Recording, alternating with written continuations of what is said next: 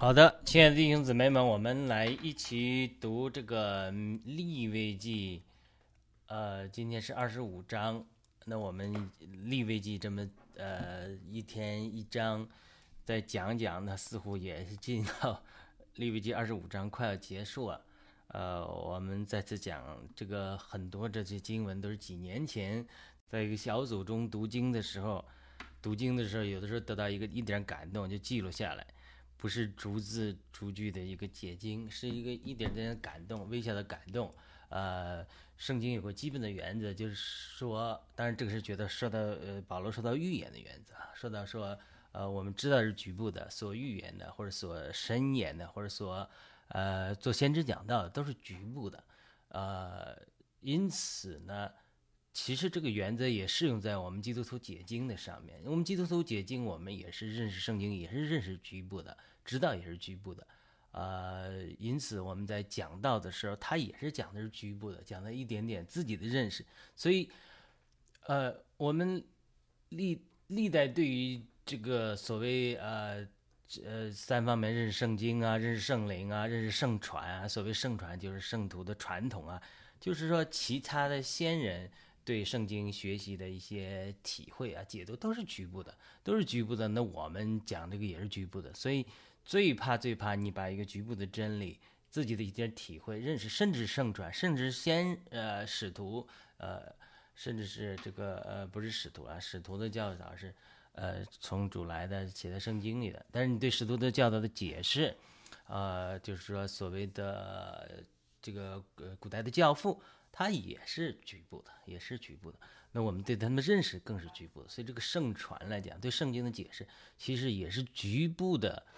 啊，我们认识的是局部的，分享的也是局部的。所以千万不能把就是说，呃，圣经中的呃一些教导传统化、固化。呃，这个这是是这个，当然你你也要给人家一定的自由，就是说有的时候我们理解上。呃，也会出现的不同，甚至有偏差，因为我们每个人还在不断进步、不断学习中，所以这种圣经最重要的，我们读读这个经呢，不不是这不是逐字逐句的解释，也不是提供一个权威的解释，而是在这个过程中，我们有一个感动，我们觉得是出于圣灵当时给我们的一个感动，我们把它记录下来，希望给弟兄姊妹有些启发。如果你不能认同啊，或者认为你或者有你结晶有别的亮光，这都是可以的，这都是自由的的范围之内。但是，就是说，我们怀着一个就是学习呃圣经，倾听圣灵的声音，然后我们衷心的把它啊我们得到的感动分享出来，记录通过记录分享出来之后，或许对你有一点启发，对你有点启发，对你灵性成长有一点帮助，这个就够了。我们不是呃要这个说。这个做成一就一种这种呃这种这种呃解经的权威的这种东西，这种很容易就出错。好的，那我们读雅鲁的圣经世界立位记二十五章之前的一个呃祷告的一个一个一个一个感动。那好，那这个感动我们请呃我们这个呃呃。稍微分享一下，好的，我把这个转发一下，很多的平台可以转发一下。那那我们今天的题目是什么呢？我们今天的题目是安息日和安息年的属灵意义。那特别是利未记二十五章有详细的讲到安息日和安息年的这个属灵意义。那希望这个属灵意义对大家啊有一些呃帮助吧。好的，呃，那我们先来看一看这个呃经这个经文怎么说的。这个大经文我们是大概过一下，就是利未记二十五章。我们希望给大家一个概览，就是这段经文讲什么内容。首先，二十五章第一段是讲安息年。然后二十五章一节到七节讲到六年有一次耕种，呃，七年的安息年。那安息年之后有大段的二十五章八节到十七节讲到安喜年，就不是说七次七年一个轮回，而七七四十九年一个轮回，四十九年之后第五十年是安息年喜年，对不对？然后之后呢就是一些关于安息之年的这个规条，就是第六年六年之内可以耕种，第七年也不能耕种。呃，这个以及这些地方住房啊卖了之后要怎么办？当然又讲到，呃，所谓的喜年，七七四十九年之后，第五十年的时候，喜年的时候，你要把这个弟兄做奴仆的释放啦，这个呃，以及呃。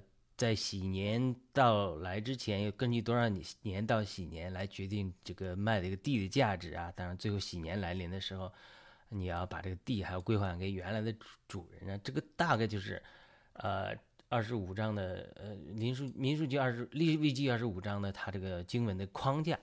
我想我们多次讲过了，我们这个读经是有一点比较跟进阶的基督徒做的啊，不是初信的。初信的你要是福音为主的嘛，对吧？这是进阶的，帮助弟兄姊妹啊理解这个他这种比较深的这种属灵意义，就是圣经预表、图画、条例、规条这些细节的丛林的中的这种太过细节这种描述之后，给大家看见一个稍微大的图片或者稍微啊拔高一点的图片，这是尽力啊，不是说我们就呃讲的都对。嗯，立位记二十五章谈的是安息年和喜年的问题。我现在还是读一下，读的时候有感动就讲一下。有些是几年前写作的，就呃可能也也也有新的感动。嗯，安息年是每七年一次，喜年是七个七的四十九之后年之后第二年就是五十年一次。那安息年那一年就是第七年，神不允许以色列人耕种。而喜年的时候，就是七七四十九之后第五十年那个年的时候，呃，卖身为奴隶的人要得到自由，卖的土地也要回归，呃，卖主就是买土地的，特别是以色列人，这就是一个大洗牌嘛。呃，四七七四十九年五十年一个大洗牌。我们在交通的时候，或许是出于圣灵的感动啊，我们就聊天嘛，不知不觉就谈起来。美国大学里面有一种制度。就是教授每七年的时候可以获得一年的休假，英文叫做 sabbatical leave。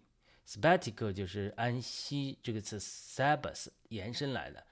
呃，这是当然，美国是基督教国家，这个这种行为作为这种方法，可能就是根据基督教呃这种传统来的，呃圣经的传统来。在这一年里呢，教师可以选择休息，什么都不做，不需要教课，不需要完成学校任何科研的任务。也可以去做自己任何自己喜欢的事情。很多教授呢，用这个机会去用这一年休息的机会，他他还是全心付职，呃，付他的薪水的，去专门研究一个平常啊，因为教学工作忙碌而没有机会去做的事情，或者选择到国外学校进修啊，或者教学一段时间。美国是一个基督教的国家，美国大多数有名的大学都是基督教教会建立的。因此，这个制度的设立呢，可以说很大程度上是受到了呃基督教的这个浸润。那么，这个设想一下，最初亚当犯罪的时候，神审判了这个亚当，让他说你汗流浃背才可以糊口，对吧？那么你汗流浃背才可以糊口，那我这里就提出一个问题，当时就说，一周辛从从头到尾辛辛苦苦流汗赚钱是出于神的这个命定。出于神的命定，呃，那是为什么神又要借着以色列人设计安息日的规矩，让他们安息日不干活呢？当然，我们现在是回溯在安息日七那个原则里，就一周七天一个轮回，现在是一七年一个轮回，然后七七四十九年七个七年一个轮回，这讲三个轮回，对不对？对于勤劳吃苦、恨不得二十四小时都赚钱的中国人来说，更是难以想象，特别是周末的时候。虽然美国今天已经非常世俗化了，但是还是常常碰到星期天早上，一些商店，特别是不是连锁店，还有一些小商店，呃，社区的商店关门，呃，不卖，呃，关门，嗯嗯，不卖东西的这种情形，对吧？我听到一些来美国的老老年人、华人老年人常说，这些美国人周末是商店赚钱最好的机会，也是最忙碌的时候，却关门大吉。这是一些小店、社区的小店啊，这在中国几乎是不可能发生的事情。或者大的连锁店，我们知道都是常常这是开门的。这是就是这如今美国世俗化很厉害的情景中，啊，还有这种事情发生，包括我我们这附近的这些社区都有，呃，这都是美国社会还是深受基督教浸润的一个例例子。为什么神让亚当亚当汗流浃背才可以糊口呢？是神没有办法供应亚当的吃喝需要吗？让亚当自己想办法自己解决吗？这个不是的，神可以供应人的需要的。他是因为亚当犯了罪，需要借着苦难学习顺从。圣经告诉我们，连神的儿子耶稣基督都因苦难学了顺从。这是希伯来书五章八节。那么，为什么神又让以色列人安息日不要干活呢？同样的道理，因为人一天一周工作六天，呃，目主要目的不是说为了找钱赚钱生活所需，呃，而是通过这个过程学习认识神。上次我们也提过了，因为摩西说，人生的日子不过是七十岁，强壮可以活到八十岁。其中所可以惊夸的，不过是劳苦愁烦。是诗篇九十篇十节说的：上班不容易，做人不容易，做媳妇儿不容易，做父母不容易，人生很不容易。当人们在人生中遇到各样的不如意的时候，就难免会发出由衷的感叹：这个世界的意义是什么？生存的意义是什么？慢慢，人就会寻求神，也就找到了神。这就是神的设计。安息日的目的就是停下来想想。我上一星期讲了。就是社区里那种 bump，你开得很快，在世俗的高路上开得很快，没有人拦阻你，你就是越开越野，最后翻车都有可能。但是这个社区有 bump 强，如果你开得很快，就会车会翻掉。如果所以他就强迫你停下来。所谓一周一个安息日的这个原则，就是说强迫你到安息日必须停下来。当然以色列人后来走的有点宗教了，有点移文化了。强迫你停下来，停下来敬拜神，然后呢，你就找到神，对不对？这，这是神设计安息日的一个目的。但是很多基督天主教的人已经很很很，呃，仪文化了。我亲耳听过这样一个故事：美国的一个基督教的领袖，华人的，他太太是美国人，白人，然后他们邻居是犹太人。到安息日的时候，他没法开火烧饭，但他又要又要开火烧饭，他每次就来找这个邻居。这个白人邻居就是我们这个华人基督教领袖，他太太说：“你来帮我把火打开。”都他们都是基督徒了，他就把火打开。打开之后，他就做饭。他说：“哎，这个安息日规定，这个我们犹太人规定，呃，安息日不可生火，这不是我生的火，是我邻居帮我打开的。所以，他就说他就在这儿烧火做饭。他说我我又守了安息日啊，安息日就呃的确上不可生火，不是我生的火。所以这个跟我到这个。”呃，滨州我们参参观这个阿米士，阿米士这种这这这个社区的这个博物馆的时候，这个博物馆的呃馆员给我们讲述阿米士人社区中这种呃宗教的情形。他说，阿米士人规定不可以用电，呃，不可以用电，这个因此呢，他他没有电，呃，也不规定也不可能用汽车，他们也没有汽车。所以在阿米士这种年轻人中，他们又他们又不想。他们都是很多马车啊，呃，年年长都是马车，然后穿的衣服也没有扣子，是别针别的。他们认为扣子都是现代世俗的东西，不能用的。所以，呃，年轻人他希望有现代交通工具，他们就有时候也会坐汽车。他们是叫 English people，就是这些把所有的白人、当地的白人称为 English 英国人，说呃可以租他们的车。但是年轻人觉得很不方便，所以有的时候年轻人也有些变通，他就当地就出现那种电瓶的摩托车，使用电瓶的，电瓶的摩托车。哎，老人说：“哎，你不可以用电。”啊他就说：“这我不是用电，我这电瓶啊，电瓶啊，不是用电的，是充电电瓶。”所以年轻人也开摩托车，少数年轻人，但是这是电瓶的充电的摩托车，他他他又。他就这种变通，所以他当时我给我印象很深刻，就是这种所有的这种阿米士人，他最初为什么远离社会、远离人群，不允许用电、不允许用汽车？他是要远离这种现代文明对人的侵蚀，然后活在一个简单的农耕文明中，多花时间来祷告神、亲近神。但是他走到一个极端宗教的时候，他年轻人他是说我用电瓶，不是电，他就就跟刚刚我举那个例子犹太人一样啊。安息日不可开火，我没开啊，他开的，我邻居给我开的，我现在只是做饭而已。所以他这种往往完全就走到宗教里面了。走到这种疑问里面了，所以这个就是呃神不喜悦的。当然，我们不是在批评阿米士和犹犹犹太人的，就是这种呃疑文化宗教的话，在我们基督教里也也基督徒里也是随便找到的，可以在呃呃父母让去聚会去了，或者去到人地下刷手机、刷微信、说刷刷脸书，他就一样了，就是你心没在这里，你只是中间有个宗教的疑问，所以这个就是呃不是安息日真原则。当主耶稣来到地上的时候，安息日的原则也是以色列人为守安息日，安息得安息。他忽略了安息日的主这种怜悯，神设立安息日是保守以色列人能够呃不像外邦人一样堕落，常常停下来敬拜神，然后通过这个习惯建立一个呃好的品格，然后能够产生呃敬虔的后裔，就是耶稣基督带来人类的这个拯救。这是安息日最重要的目的。但是现在耶稣来了，人家要治病救人，然后他就说：“你，你不可以这么搞。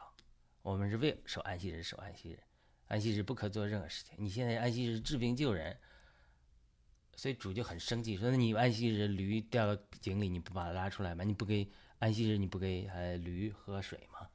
就是讲他就是过种疑问之后，就失去了我们这种安息日的本质。”呃，所以我当当时就在希望通过这个来讲一些属灵的问题，基督徒呃属灵的问题，就是基督徒，你比如也可以近视，对不对？你近视做成了秀，做成了这种这种这种疑文化了，就任何一个属灵的操练就疑文化了，传统，这就是呃一个属灵的传统，成为疑文化之后，就让我们走偏，呃，所以当时我就举了两个例子，就说这个人呢。呃，有有两个问题，就是说，一个就是开始的是害羞，他不入戏，扭扭捏捏的。这个是这个啥意思呢？就是说，有的时候神带领我们走一条新路，给我们一个新的属灵操练，给我们新的一个事情，哎，我们不能进入，我们跟不上，对不对？第二个，这个就比如说，啊，这个比比如说。这个最初清朝来统治中国的时候，叫你呃梳辫子，你咱们汉人你不梳辫子，而且还跟你反清复明，打了一阵子，打了一阵子之后，嗯，被同被清朝统治住了，那就是下一个问题了，就是一旦被同化了，或者被这种呃遗文固化了，入戏了，就演的太投入了，观众走了，舞台空了，自己还不肯下台，人生就是这样，有些人不入戏，就是开始的时候。觉得人生没有什么意义，也不努力，甚至颓废，不愿意积极参与寻找，甚至自杀结束自己的生命。这些人就是，比如说他他他还不认识这个生命，这是这这是这是一类人，呃一或者说我刚才举那个清朝的例子，开始的时候有一个时代变化的时候跟不上，强迫你都跟不上，杀了命杀了你你也跟不上，对不对？那慢慢时间久了跟上了，被固化了，被形形成到一个一个体系里了，你就开始入戏了。就会就像以以色列人一样，他就说他忘记了，不了解了安息日本身的原则是什么，对不对？他他他他他的这个呃，他呃这个他忘记了安息日的原则是什么？那当然世人也是如此，世人一方面来说他不寻求人生的意义，另外一方面呢？他就是就比较消极对待人生的，好像活在世界上是世界欠他的一样。另外一个太投入世界了，太投入这个人生了，投入所有的精力和时间来赚钱，甚至希望活着一生把这个世界都赚够，身体都赔上了，也不想到永信仰和永生的问题，啥都没有想到，一死了之，最后人空空的来，空空的去，什么也带不走。当然还有一类人。也是不明白六天工作和第七天安守安息的真正意义，他就是学会了装这种假装。我讲的第一类人，就是说他他不寻求这种在世界上这种呃这种积极，他觉得很消极。第二个人，他他觉得这个今生就是享受。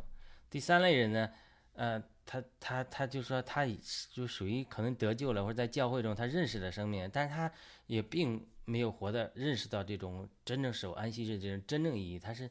他是在假装，在就刚才我提到的，就好像台上牧师台上牧师讲到，我们在台下啊刷脸书或刷微信一样，就外面我在遵守这条规矩，像以色列人一样，在守安息日。但是我或者我们基督徒在这啊，要主日要聚会，要读经，要要要要，但是我心不在这里，我身在曹营心在汉，我的心并不在这里。就这一类的人，都是在神的选民中间，看似啥都参与，外面都在参与，但其实没有得到实际的益处。就真正安息日的原则是什么？就停下来，为谁停下来呢？当然是为神停下来。圣经诗篇四十六篇十节说：“你们要安静，就知道我是神。”换句话说，不是我们听不到神的声音，而是我们太过忙碌，好像我们在一个拥挤的公共汽车里一样，钱包被人偷了都没有感觉。但是你安静一个人坐在阳台的阳台上的时候，哪怕一缕微风吹过你的头发，你都能感觉到。人们不能认识神的主要原因之一，就是太过于忙碌，没有安静下来等候神，这个或者寻求神。这个对于不信主的或者信主之的人，呃，听到听到神的声音都是有有有效的。中国人讲忙碌的“忙”字，就是左边一个心，右边一个死亡的“亡”字，就是忙到心都死了。不管是不信的人，或许是或是或，不管是不信的还是神的子民。如果我们一味忙碌，啊，甚至一味忙碌为主的施工，都能让我们的心死掉。很多被神使用的神的工人也都见证，施工的忙碌也可以导致他们与神的关系疏离。所以，不仅属世的追求和劳苦让我们远离神，连基督徒的施工，啊，都能让我们脱离在神里的安息。停下来说起来容易，其实是很难的。不信你可以试试。你如果决定停下来祷告神或者等候神。你会发现，祷告没几分钟，你的思绪就呃无法控制了。那么，你可能一分钟之前在东京，下一分钟就在洛杉矶了。你思绪的旅行速度似乎比光还快，好像一匹脱缰的野马，让你难以控制。所以，真正操练祷告做得好的人啊，主要是操练，当然你时间要分别出来，对吧？其次，你操练心思控制的好。能够控制心思不跑野了，约束在灵里，让我们的心思聚焦于天上和主的事，不要思念地上的事，对不对？让我们的心思控制控制操练得练达，呃，我们就很快能够进到灵里，与主交通，活在神的同在中。呃，当然，这个这个天主教里面的念经啊，或者说佛教里的敲木鱼啊、打坐啊，这些不一定是呃坏的。做法虽然他们是其他的宗教或者说滥用了，但并不是说啊，基督徒就不可以利用。你可以，你可以不要敲木鱼嘛，你可以呃呼求主名嘛，一遍一遍重复嘛。啊，佛经念那个那个天主教念经也是转那个珠子，你可以找找一个你可以放松专注的方法，对不对？在灵运动中，有时通过方方言祷告之后安静自己的灵。或者你可以读主的话，一直重复一个主的话，呃，重复一句主的话，然后带你到灵里，这种都是可以去操练的。当然，在基督教里，有些注重祷告的人，他们也会烧香、点香，点一种香，或者说是呃呃播放一些敬拜的音乐，让你灵安静下来，关注在主里面，对不对？我知道佛教他们其他宗教也有烧香，但。这个烧香并不见得就是一个错错误的实行，而你烧香给偶像当然不对了。他有很多喜欢祷告的人就烧某种，美国有卖这种香的，就卖这种香，哎，对，就你关注呃闻这个香味，然后你就去把你的思绪祷告集中在呃意念集中在主里面，它也是是可以操练的一种方法。我以前听说过一个故事，就是安排偷渡到美国的蛇头，在某个美国边境的地方的瀑布中间，暗设了一条钢索。蛇头安排偷渡的人徒步行走过这个瀑布，瀑布水流特别湍急，偷渡的人需要紧紧啊抓住这个瀑布里面暗藏的钢索，如果稍有不慎或者力量疲惫，就被冲下去，就必死无疑。我觉得这个故事是一个非常好的图画。就是我们心思中的杂念啊，和属世的牵绊，甚至事工的压力啊，都好像这个瀑布一样，企图把我们冲下去。这个世界的潮流，但是如果，但是我们安息和信靠的锚，就好像那个钢索一样，我们必须卸下我们的劳苦重担，呃，将我们的盼望放在属天的应许上，好像偷渡的人把盼望放在美未来在美国的生活上一样。希伯来书六章十九节说：“我们有着盼望，如同魂的锚。”又牢靠又坚固，且通入幔内。我们是在地上生活的，而且我们有一个还有一个肉体，但是我们的魂却可以选择，或者将心思置于灵，就是生命平安；或者将心思置于肉体，就是死。这罗马书八章六节讲，我们魂的毛可以安置在至圣所里，就是我们的灵里，就好像上面希伯来书六章十九节说的，也可以将我们的毛魂的毛安置在世界上，等世界的洪流冲来的时候。我们也被裹挟而去，随之灭亡了。所以，神设立安息日的原则主要目的就是什么？让我们能够停下外面的活动。哪怕你一星期停一天，停一天，无论是赚钱还是施工，从世界的忙碌中暂时停下来，让我们的魂将我们的魂我的毛安置在正至圣所里，接着祷告、敬拜、献祭、赞美等属灵的操练，读经也好，金钱的至圣所，在至圣所里与神，就是我们的天赋亲近，与他交通。倾听他的声音，接受他的恩典和光照，让我们从他得到供应、安慰、建造和鼓励。我们被造是为了做神的器皿，盛装他，被他的荣耀充满，成为他的丰满。但是，如果我们忘记这个根本的目的，是为了生存而生存，为了忙碌而忙碌，那就失去存存在的意义，对不对？因此，神特别为以色列设立这个安息日的原则，甚至刚开始设立这个安息日原则的时候，有人在安息日出去捡柴。被耶和华命令摩西让以色列用石头打死他，从而给以色列人立为警戒。如果人们能够，你听这里就就有一点感动的话也出来了，就是如果七日一日安息，如果人们都能够遵守安息日和安息年，然后七年第七呃第六前六年耕种，第七年安息，如果人能够遵守安息日和安息年的原则，就不需要设立喜年。为什么这么说呢？安息日的原则是六日要做工，第七日要安息。安息年的原则是六年要耕种，第七年要安息。不仅人要安息，地要安息。地在安息年出产的，可以给以色列做食物，也可以给以色列的人的仆人、婢女、雇工、寄居的外人做食物，也可以给以色列人的牲畜和地上的走兽当食物。但是问题如果不够怎么办呢？耶和华说：“我会命令在命令这个地，就是地。”这个是耕种的地，在第六年出产三年的出产，能够供应以色列人到第八年的时候能够吃陈粮。所以，如果我们守好安息日的原则，我们守好安息年的原则，我们就是假设我们是以色列人。如果按这个循环下去的话，以色列人一直不需要愁没有吃的，也不需要，也不会变成穷乏，也不会有人卖身为奴，也不会啊把土地卖了。你明白这个原则？就是如果我们按照理想的原则，我们都守安息日，都守安息年的原则。以色列人就是永远五谷丰登，没有奴隶，没有人卖地的，没有人卖身为奴的。但是人的光景，呃，当然也没有剥削人的了，因为神足够供应我们的需要。但是人的光景并不总是这么好，就是有的时候以色列人有些人开始穷乏了。他穷乏有什么原因？但是路加福音十五章讲那个浪子，他去挥霍了。他也不是说父父亲没钱给他，又没有基业给他，给基业他就挥霍，他跟娼妓挥霍了，对不对？虽然圣经中明令以色列人中不允许有娼妓，不允许有娈童，娼妓和娈童的钱不可以进神的殿，但是呢，我们知道在历史上以色列人是有妓女的，拉合啊，这这不是拉合了，就以色列，呃，可能会有这种堕落的情形了。呃，那个那个呃，和西阿叔讲的那。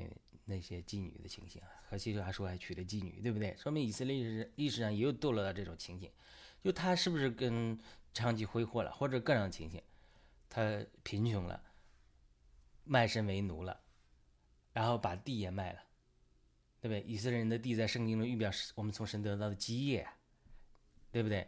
那个啊是是什么？与那个那个呃雅雅哈雅哈。要买那邻居是那个什么亚伯的葡萄地啊，也是亚伯吧？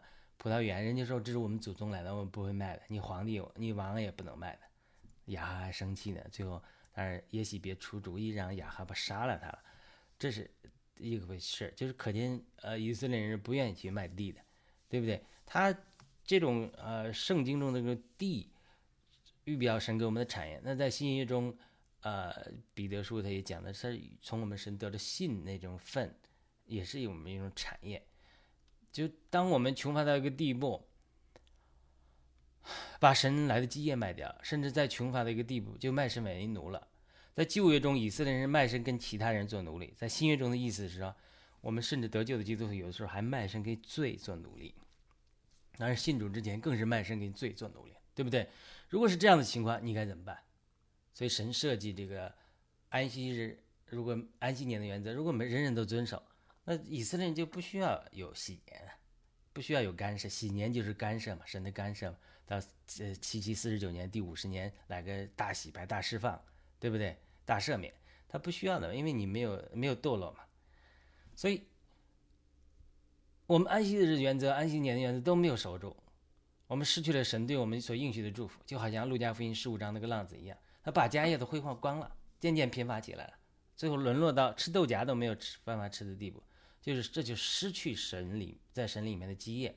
卖身为奴的光景，所以这个神为什么就要进一步设计洗劫呢？因为人的堕落，他预知人的堕落中会堕落下去，不可能把安息日和安息年守好，所以这个时候神就需要来干涉。因为什么？因为你已经无力自拔了，所以神在这里预先考虑到人软弱的光景，就规定地不可以永远买卖断。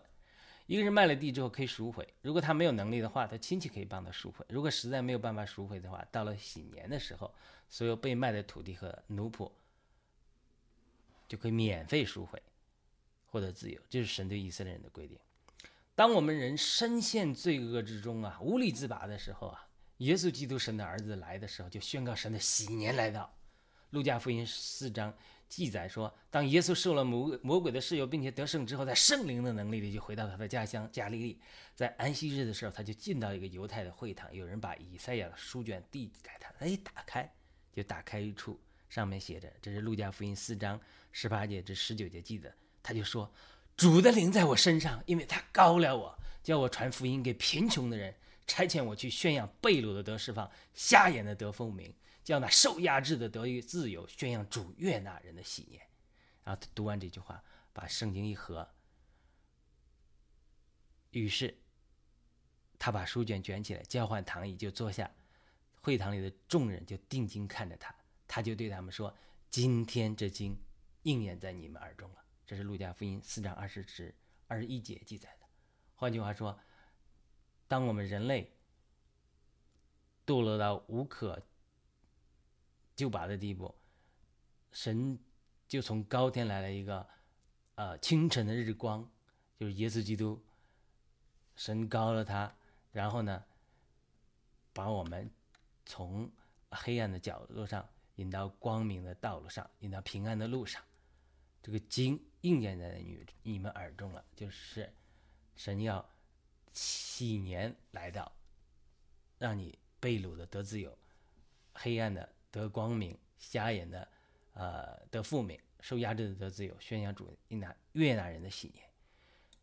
基督就是神预备给我们的喜年，是帮助我们脱离已不能自拔的、已久不能自拔的光景。这是神应许亚当女人的后裔啊，伤蛇的头头这个救恩的实际。那有人会去或许会说，我已经得救了，我是基督徒了，这个原则适用在我身上吗？是的，我们现在来下面来看一处经文。我们得救之后，犯罪或者堕落，并不会失去我们的救恩呐。这是一个有争议的话题，但是啊，我个人相信，我们真得救之后，也会有犯罪的，也会有堕落的。美国很多基督教。基督教第二代的后裔也会堕落犯罪，走弯路的，像旧约的雅各一样，对不对？他不会失去我们的救恩，因为救恩之信是来自于神的，就好像利未记二十五章二十三节特别说的，地不可卖断，因为地是从耶和华来的。在圣经里，特别是新约里，特彼得后书第一章一节也特别清楚的说明，这个信是从主来的，好像以色列人从神得到的美地一样。彼得后书一章一节说。耶稣基督的奴仆和使徒彼得写信跟那些因我们神和救主耶稣基督的义与我们分得同样宝贵之心的信的人，分得同样宝贵之信的人。彼得说话的口气好像以色列人从神那里得到自己的一份美地。那么在耶稣基督的义里，我们同样分得同样宝贵之信。换句话说，这个信心就好像以色以色列人得到的一份美地，虽然在数量上、大小上可能是不一样的，但是质量上。都是迦南美地的一份，同样宝贵的。我们从神来的信，使我们得救之后不致沉沦，因为主耶稣自己也说过，没有人能够把我们从天父的手里夺去。我们真的接受了耶稣的救恩救恩之后，我们的救恩不会失去。但是这并不是说我们与神的交通不会中断，就好像一个悖逆的儿子离开父亲之后，他依然在生命上还是他父亲的儿子。他不能说他离开家他就不是他爹的儿子，他是他爹的儿子，但是他和他父亲的交通却中断了。同样，我们即使得救之后。我们背叛神，远离神，脱离安息日的原则，爱了世界。虽然在生命上我们不会失去我们的救恩，但是我们在交通上却会和天赋的交通断绝、隔绝。我们也是因此也会失去而而由此而来的，因为这个与神交通来的生命、平安和喜乐。好了，因此有人在提出关于利未记二十五章二十九节至三十节的疑问的时候，我就是这样回答他们的。二十九至二十节说，人若卖城内的住宅，卖了以后一年之内可以赎回，他一整年内有赎回权。若在一整年之内不赎回，这城内的房屋就定准永归买主，世世代代为业，在喜年内也不得出买主的手。他这是什么意思？这是不是前面说的这个叫喜年都得归回原主嘛？土地啊，他现在为什么呃上面城内的住宅？如果卖了一年能能赎回，过了一年就不能赎回了。如果一年之内不赎回，你把一年之内卖了，过了一年了界限了，那这个房屋卖的永远归人家买主了，你几年也不能要回来。这个什么意思？这个意思当时我的一个感觉就是，城内的房屋是人自己后来建设的，并不是，呃，好像耶和华的美丽一样，完全是属于神的。这个里有人们自己的劳苦在内。因此，这个城内的房屋可以好像比喻说，我们基督徒在得救之后，在主力对神的经历呀，是我们从神来的额外的丰富，也就是说我们得到的奖赏。但是，如果我们失去了救恩之乐，那个与救恩的交通之乐，呃，并不意味着我们失去了救恩呢，而是说。失去了，因为我们与主交通带来的喜乐、平安等等等，这个不难理解。比如说，多少基督徒因为缺少与主的交通和亲密的关系，和世人一样焦虑和忧愁，没有多少的喜乐，这就可以说是这里城内的房屋卖掉之后无法赎回的一幅图画。我们常常说，昨天对主的经历不能替代我们今天对主的经历，就好像我们不能说昨天吃过早饭了，今天就不吃早饭了一样。亲近主、祷告神是每天的功课。比如说我我们昨天祷告，今天没有祷告，后天再开始祷告，或许我们还是可以很快进到主的同在中。我常常有很多祷告的这样祷告的经历。但是你昨天没祷告，今天没祷告，然后一段时间不祷告了，哎，你发现你再有难处的时候来祷告神的时候，哎，发现你这个祷告操练的时候进到主的同在中就困难，因为什么？操练生疏了，我们之前学习积累的功课也丢失了。中国人说，你如果一天不练习书法，你自己知道；如果你两天不练习书法，你的家人就知道了；如果你三天不练习书法，全世界人都知道了。如果换成现代的西方的语言，就是说，你一天不练钢琴，你自己知道；如果你两天不练习钢琴，你的家人知道；你如果三天不练习钢琴，全天下的观众都知道了。这当然是一个夸张的说法啊，但是无论如何，你如果是一个钢琴家，你必须是每天要练习钢琴。如果你一段时间没有练习，虽然说不是所有人都知道，但是至少专业人士一听就知道你是生疏了。你糊弄了别人，你糊弄不了专业人士，你糊弄不了自己，当然你糊弄不了神了。所以，我们基督徒与神之间交通的功课、祷告的功课、亲密的功课，就好像练习书法和钢琴一样，它是每天不能间断的。它就像好像我们建筑的城内的房屋一样，是神的居所，是神的帐幕，是我们与神同在的地方。保罗在神圣经上明说，我们是神的耕地，神的建筑。我们的灵就好像一个至圣所，我们的魂就好像圣所，我们的身体就好像一个外院子。换句话说，我们这个三部分的人是一个小小的帐幕，神居住在其中。我们也借着在基督里与神的交通，借着圣灵来建造这个灵宫。它是是身体的殿，是个灵的居所。但是你不，你每天的爱主，你每天的居住的亲近，其实建造你这个属灵的宫殿的。不是说一成不变的，对不对？为什么？因为彼得说我们是活石，我们是既然合尊君君尊的祭祀体系，又是活石，活石就是会变的，会变大的，慢慢建造起来成为神的圣所。所以我们每个人都在建造一个房屋，这个房屋的极大城和这个城的极大城就是新耶路撒冷，那里有一座城，城中却没有殿，因为整个城就是殿。我们在建造新耶路撒冷，但是启示录里明讲，有些人在万民在城外，却不在城内，城内只有一些有那些袍子洗净的人才能进城。虽然我们不完全明白这里的这个经文是什么意思，但是至少我们可以啊概略的猜测，有些人是在城外的，对不对？他们也活着，甚至可能生病。为什么我说甚至可能生病？因为圣经讲到，成为生命树上的果子给一些人吃，树上的叶子是医治万民。那人要没有病了，那还要医治万民干什么？对不对？所以我我我再重复一下这里的感动，就是说，我们一旦得救，我们在基督里的救恩，我觉得是不会失去的。但是这并不意味着我们在基督里的奖赏不会失去。我相信一有些人因为松懈，不好好经营建设自己的房屋，就是不好好在主里耕耘与主交通，有一天会失去神的奖赏。这个圣经中讲的地方多了，比如五个愚拙的童女的故事啊，和一把把伊塔莲的金子埋藏起来的仆人故事啊。我个人觉得他不，当然有些人认为他是没有得救，我认为他们是得救的，但是他们没有失去救恩，因为他们都称呼主为主。但是他们或许失去了奖赏，我觉得婚宴呢也是一个奖赏，天堂进去的，但不是进天堂的人都能进到婚宴里面去的，这是我的理解啊。如果这么理解的话，就可以解释说，为什么这里的经文说到卖了地可以赎回，到喜年的时候可以归回个人，甚至卖身为奴的都可以得自由，但是卖了城内的地却只有一年可以赎回，过了这个时间，甚至到了喜年就都不能赎回了。神是公义的，就神的恩典，就神是怜悯的，所以让每个人都有机会得救。啊，你堕落了之后，喜年会拯救你。但神又是公义的，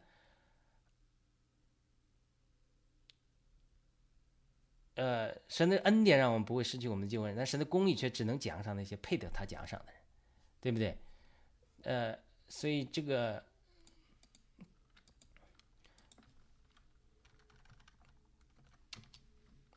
二十五章三十一节提到，但房屋在四围无城墙的村庄里，要看如乡下的田地一样，可以赎回。到了喜年，要出买主的手。这又为什么和前面不一样了？我的理解，这是属灵经历的不同。我们常常说，越接近神，神的要求越严格。这里无城墙的村庄，好像基督徒在外院子的经历。一个出门了的人，偶尔不顺服神，和一个神大用的人仆人摩西。他，他不顺服神，神的对付是大不一样的。比如说，你刚刚得救，发了一次脾气，可能过几天神就饶恕你了，甚至神还来安慰你。但如果你是摩西的话，发了一次脾气，在神没有发脾气的时候，对他对以色列人发了一次脾气，却让他付出了沉重的代价，失去了进入美地的机会。那你说，为什么大家生的这种惩罚的程度是不一样的？就是我们前面所说的，圣经提到摩西是认识神法则的人。但是他在至圣所里与神面对面说话的人，他认识神的圣别，但他乱发脾气就是不尊重神，因此神十分生气。就像我们今天外人说我们什么，没有亲人说我们什么，那样让我们如此生气。在城里的房屋预表我们好像摩西一样，在主面前有更深的经历；在田野无城墙的村庄的房屋，则好像我们初阶的基督徒在主里面比较幼嫩的经历。对于幼嫩的生命，主神对付的原则是恩典比较多。但是对于需要更加成熟的生命来说，说对于更加成熟的生命来说，比如像摩西这样，那神对付的原则就是说，哎，管教比较多，不是说，神要管教摩西那么严厉，而是说，因为你与神越亲近，神对你的要求越高。换句话说，你离太阳越近，你被焚烧的可能性就越大。这不是说太阳要焚烧你，因为你离太阳近呢，温度高了。哪有神不管教人？就好像父亲不管教儿女的事情呢？是呢，世上的父亲尚且照着认为好的事情来管教他的儿女，何况众灵之父不也更要管教他的儿女吗？对不对？二十五章二十三十二节、三十三节说到利未人的不同情形。这里的经文说：“至于利未人所得为业的成一，其中的房屋，利未人有永久的赎回权。那可以从利未人赎回的，就是利未人。”得为业之城内城内所卖的房屋，到了喜年要出卖主买主的手，因为利未人城邑的房屋是他们在以色列人中的产业。这里为什么有不同呢？这里的经历讲的是奉献给主的经历，因为利人是奉献给神的人，所以神特别顾念他们。我举一个例子来说明啊，来讲到一个属灵的应用。